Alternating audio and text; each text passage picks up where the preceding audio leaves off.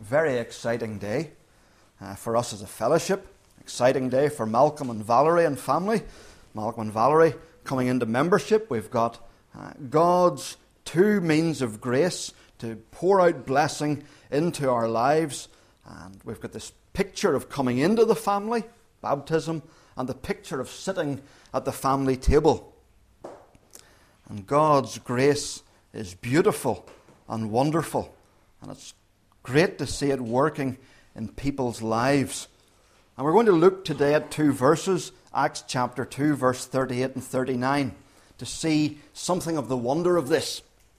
Three things that we want to see. We want to see, first of all, a great invitation. A great invitation. Peter is speaking as God's spokesman, and he issues an invitation. But to understand how great the invitation is, we need to get ourselves into the, the chapter a little bit. We did this on Tuesday night, um, but let's do it a little bit again this morning. It's about 50 days after the crucifixion and then after the resurrection. God has sent the Holy Spirit uh, just this very day that we're reading about here to the followers of Jesus. Uh, the message of Jesus is to go out to all the nations and God sends the Holy Spirit to give them strength to do that, to follow Jesus in doing that, but in particular in this moment, actually to give them the ability to speak other languages so that the good news can go to all the nations. And as they start to speak and they, they come out of the house they're in, they're so excited and they're talking about what God has done. The crowd that's in Jerusalem for a big festival called Pentecost hear them speaking in their own languages and they're amazed. And they want to know what's happening. And some think that they're blind drunk and just gibbering. And Peter stands up and he says, Men, woman, no, they're not drunk. This is something really exciting. God has told us that this would happen many hundreds of years ago, and now it's happened. A prophecy has come true. The people you could imagine would be excited, but then there's a tremendous shock because this prophecy, Peter goes on to say, tells about the coming of the Holy Spirit, is fulfilled because of someone called Jesus from Nazareth. Now, they all knew who Jesus of Nazareth was. Some of them had shouted, Crucify him, crucify him. Some of them had shouted, shouted Set Barabbas free, not Jesus. Some of them had spat at him. Some of them had mocked him as he hung on the cross and said, He saved others. He can't save himself. What a failure. He, he, he, thought he would build or destroy the temple and build it in three days. Look, he's nailed to a cross. He can't even come down from that. And they had mocked him, they had ridiculed him. Some of them perhaps had lied at his trial. And now they find that this same Jesus is alive. And worse than that, He's raised and exalted. He's seated in the throne of heaven. And He is the one before whom they're going to have to appear as judge of all the earth. And they are struck with terror. You can imagine the utter dread that would come over them. That cold terror that would sweep over their hearts and minds, that would just, that sinking feeling in the pit of their stomach as they realize, what did we do? And I did it. I shouted those words. I cried out for him to be condemned. And Peter really drives it home. Uh, the English Standard Version uh, gives the word order better in verse 36. Let the house of Israel therefore know for certain that God has made him both Lord and Christ this Jesus whom you crucified. Peter really presses it home. It's emphatic. This Jesus whom you crucified, you murdered the Messiah. And they're cut to the heart. The word that's used there is a word that's used in other places for being stabbed. And they, they, they feel as if they've just been stabbed. Their sins are weighing on them. They're terrified because the prophecy in Joel goes on to speak about the end of the world. The Holy Spirit would come, and then after that, there would be the end of the world. Now, Joel, as he gives this prophecy, is, is squeezing things together that happen spread out in time, but the people perhaps don't yet understand that. And they're thinking this Jesus could come back any moment, and indeed he could. This Jesus could come back any moment and destroy us. What can we do? They cry out. And Peter speaks as God's spokesman. Now, if you were God, what would you say to the people who'd murdered your son? You'd be inclined to say, well, tough. Too late. You blew it. You knew. You saw the miracles. You had every opportunity to repent, but you didn't. You ignored him.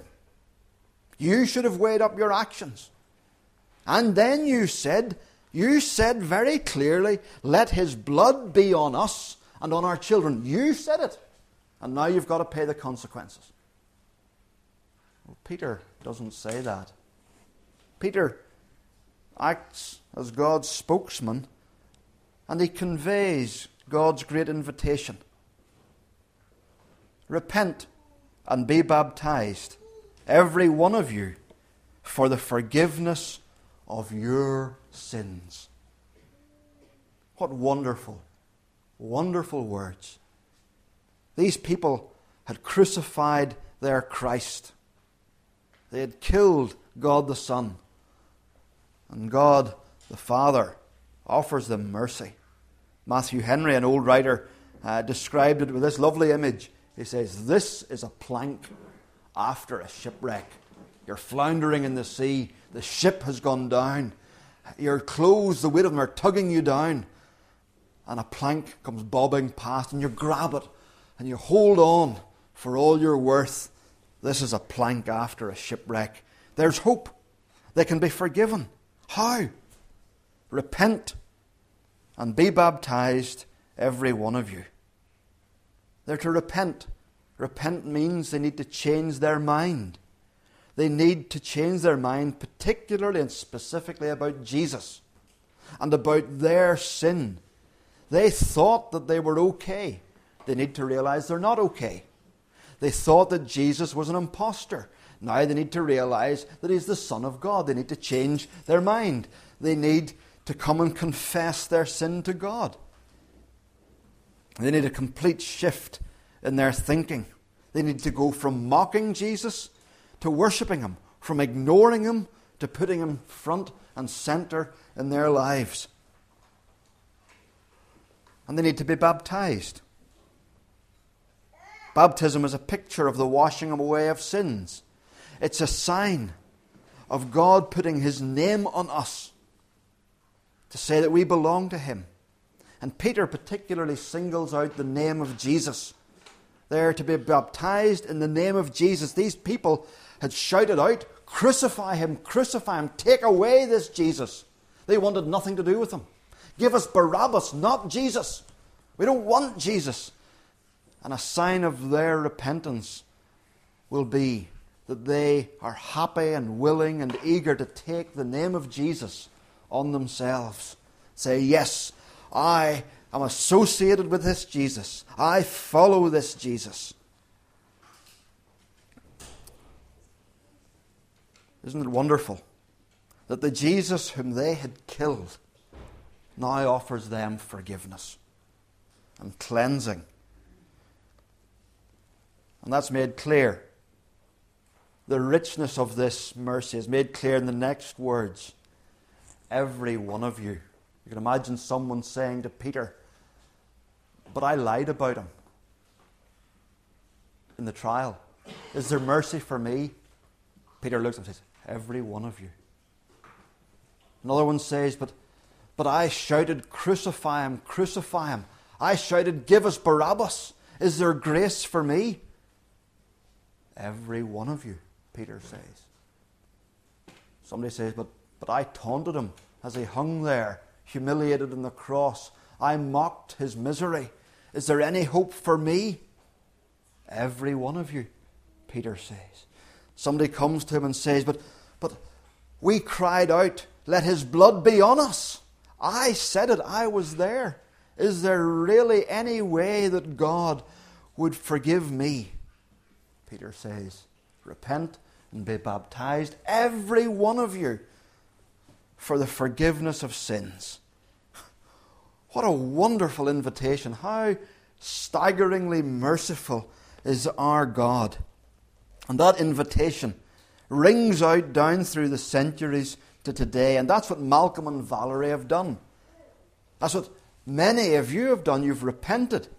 You've changed your thinking about the place that Jesus should have in your lives, about your sin. You thought you were okay. You now know I'm not okay. You thought perhaps that I could impress God with how I lived. You realize that can't be the case. And Jesus has moved from being something of a, a side issue in your life to being the one in whom you trust. You've changed your thinking completely. You've repented. Malcolm and Valerie are going to stand uh, later on this morning uh, to testify that they're relying on this Jesus for their salvation, for their forgiveness. Repent and be baptized, every one of you. Perhaps you're not yet trusting in Christ for yourself. This invitation is being made to you this morning. Come and put your trust in Him. Rely on what He's done at the cross. Turn from your own efforts, turn from your sin, turn to Him and say, Will you save me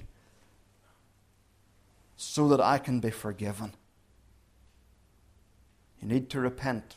You need to believe. The verse doesn't mention their believing, but it's clear that they do believe because they believe that Jesus is who He says He is. They believe as we'll see in a moment, that they could be forgiven if they trust in Jesus. They do make that step of faith. That's how you respond to this great invitation. What a. Um, can you imagine? These people committed what we would describe, humanly speaking, as the worst of all sins. They cried out, Crucify him, crucify him and yet mercy is offered to them. You can't be too bad for God's forgiveness, can you? For God's grace. Secondly, two great gifts. Two great gifts. Peter says that if you repent, two things are yours. Repent and be baptized, every one of you, in the name of Jesus Christ for the forgiveness of sins, and you will receive the gift of the Holy Spirit. There's a taking away and there's a giving. First gift, the forgiveness of sins. It's a lovely word that's used here. It, it means the cancellation of a debt. You're up to your ears in debt, um, and somebody says it's okay. The, the person you owe the money to says it's okay, we'll cancel it. You've overdrawn at the bank and they've sent you a letter that says there's a fine and you can't afford the fine and, and you ring up the bank and somebody there says it's okay we'll cancel uh, the fine yes you know a fine of 70 quid 100 euro uh, whatever it is small financially what is that compared to the cancellation of our debts before god God says, I'll cancel it. Forgiveness is the writing off of all our disobedience. God says, I'll not hold you to account. Psalm 32 says, Blessed is the one whose sin the Lord does not count against him.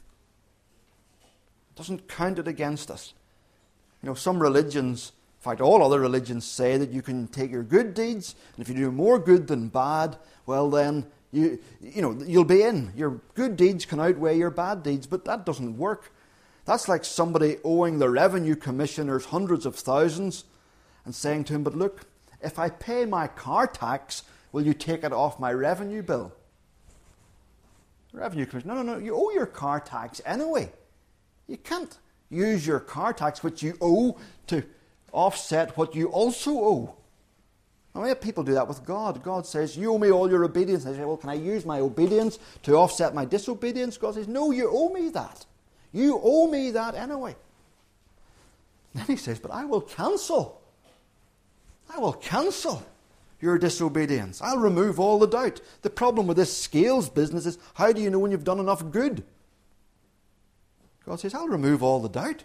I'll cancel all the bad deeds. I'll cancel them. And Peter's really specific to these people. He says, For the forgiveness of your sins. These people had put Jesus to death. Your sins. Your sins. This is Christianity. This is what we're reminded of today. We have baptism, a picture of the washing away. It reminds us what has happened to the believer. The Lord's Supper reminds us of how it happened. How could God cancel our sins? It's because God paid for our sins. He said, I'll pay. The person at the bank doesn't take on to pay your fine. They don't do that, they just cancel it. But God is a just God who can't simply do that. Sin is a serious offense against Him. Sin has to be paid for. But He says, I'll pay. And we're reminded of that today. And as you come to the Lord's table today, and as you, you either are baptized today or you're watching the baptism, remind yourself this is what has happened to me. God has washed me. God has cancelled my sins. God has paid for every one of them. The second gift, He gives the Holy Spirit.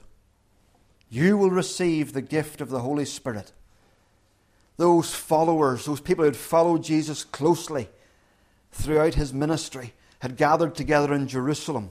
They had received the Holy Spirit. What a blessing. The third member of the Trinity, the third person of the Trinity came to live in the lives of these people, to enable them, to enliven them, to give them spiritual life, to give them spiritual strength, to keep them going on the journey and not give up so they would never feel forsaken or abandoned or alone.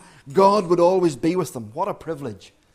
And now Peter says, You people that didn't follow him, you people that demanded his death, you, God says, you can have this gift too. You can have the Holy Spirit live in you. And not just them. This is our privilege. This is God's gift to us that as you're sitting at the Lord's table this morning and you take the bread and the wine, you're being reminded that God the Son gave Himself for you. But also be reminded that God the Spirit gives Himself to you, or is given by the Son to you, to make His home in you, to enliven you, and to transform you. What great gifts belong to us. This isn't a plank after a shipwreck. This is a, a ship laden with treasure coming alongside you after a shipwreck, and you being hoisted on board and told that this ship is yours. Two great gifts. And then, thirdly, a great promise. A great promise. The promise, what promise? The promise of the Holy Spirit, the promise of forgiveness. The promise is for you and your children and for all who are far off, for all whom the Lord our God will call. God knows that we are up and down, that we doubt and we believe, that we struggle and we're okay. And He knows that there are times we'll wonder, Am I really forgiven? Could it be that simple? Could God really just wipe my past out like that with a word? God says, and for these people who had put Christ to death, who had cried out, Let his blood be on us, God, through Peter, underlines what he's just said with a promise. And throughout this whole thing, Peter has been really emphatic with his word, You. You crucified him. You put him to death, whom you crucified. You knew this. And now he's emphatic with the you. Tells them that there's forgiveness for your sin. And he tells the promise is for you. This is for you, lest they be in doubt, lest we be in doubt. God, in His kindness, underlines the whole thing with a promise so that we can be sure. And there's the promise is in three parts. And each part shows something of God's character. There's certainty. The promise is for you. There's certainty. God wants us to be certain. The promise is for you. The promise is for you. Put the emphasis where you wish. It drives home the certainty. The forgiveness is yours. God coming and dwelling with you. You might think God would want nothing more to do with you, and God says, I want to be with you. That is for you. Here's certainty. How much these men and women needed this, and how much we need it. These men and women had said, Let his blood be on us. Crucify him, crucify him.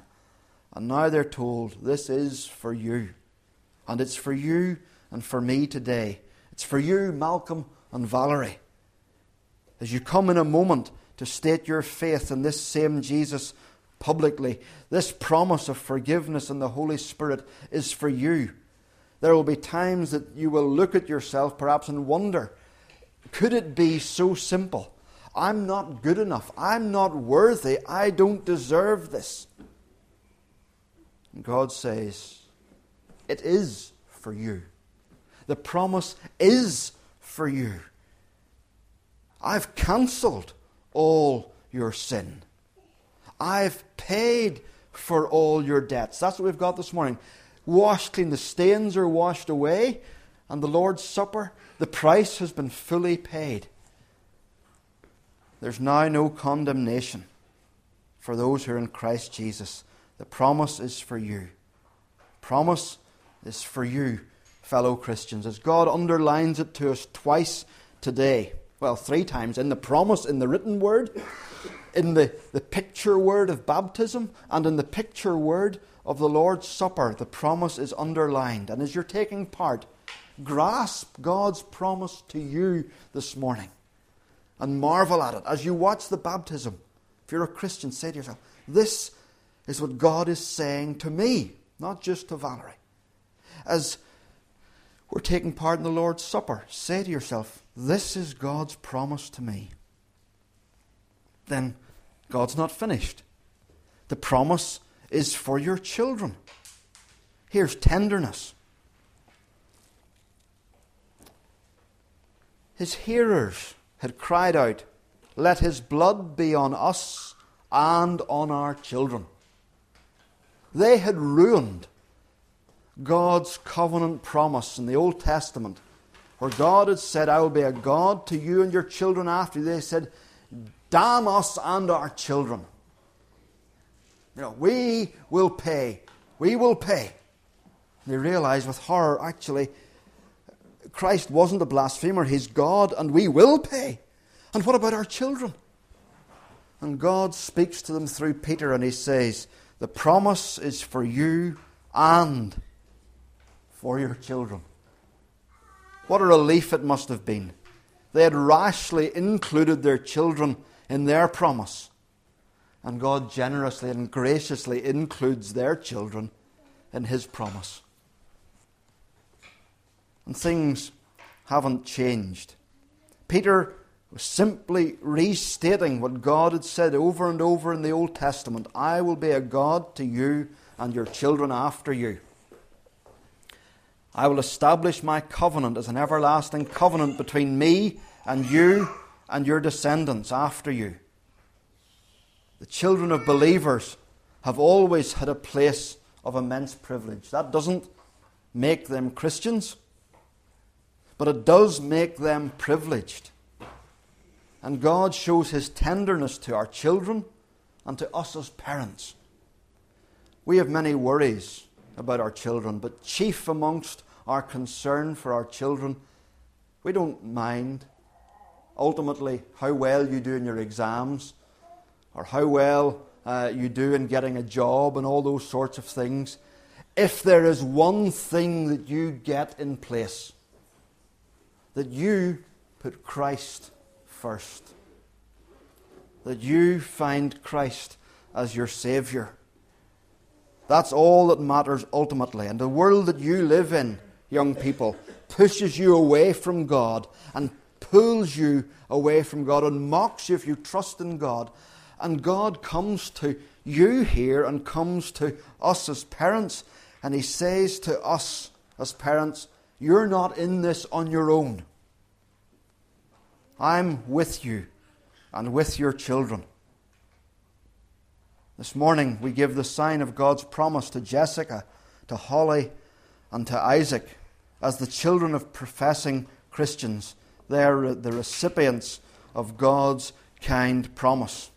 And along with our other covenant children, we look forward to the time when you will stand here and you will say, I have made good all the blessings that God has given to me. I have put my trust in Jesus.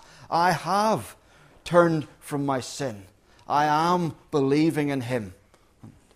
And we will welcome you to come and sit uh, with us at the Lord's table. We look forward to that day. Don't waste the privileges.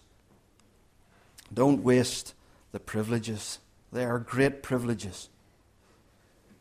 And those of us as parents, let's keep holding on to this promise and praying it before God for our children.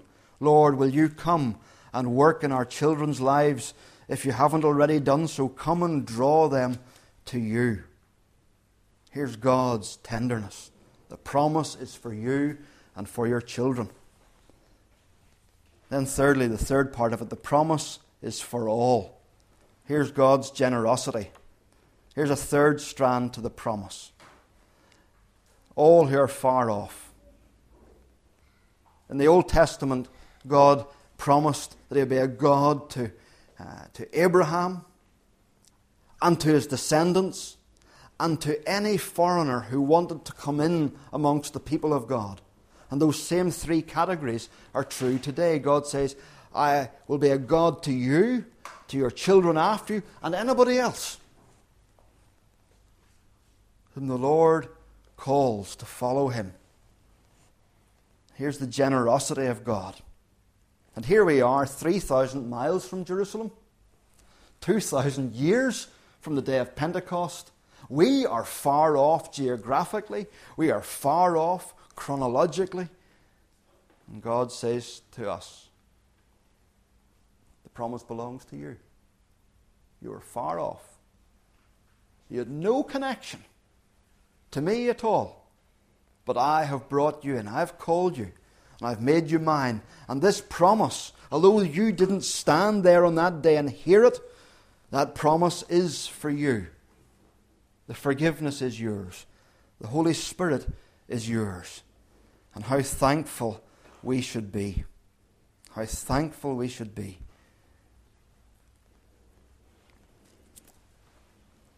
For all who are far off.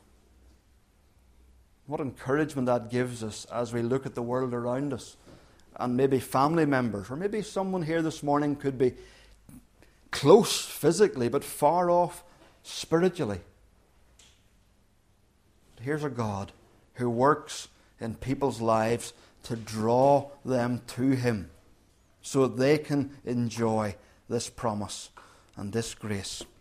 A God who is generous, a God who is tender, and a God who gives certainty to those who come to Him. And as we sit this morning,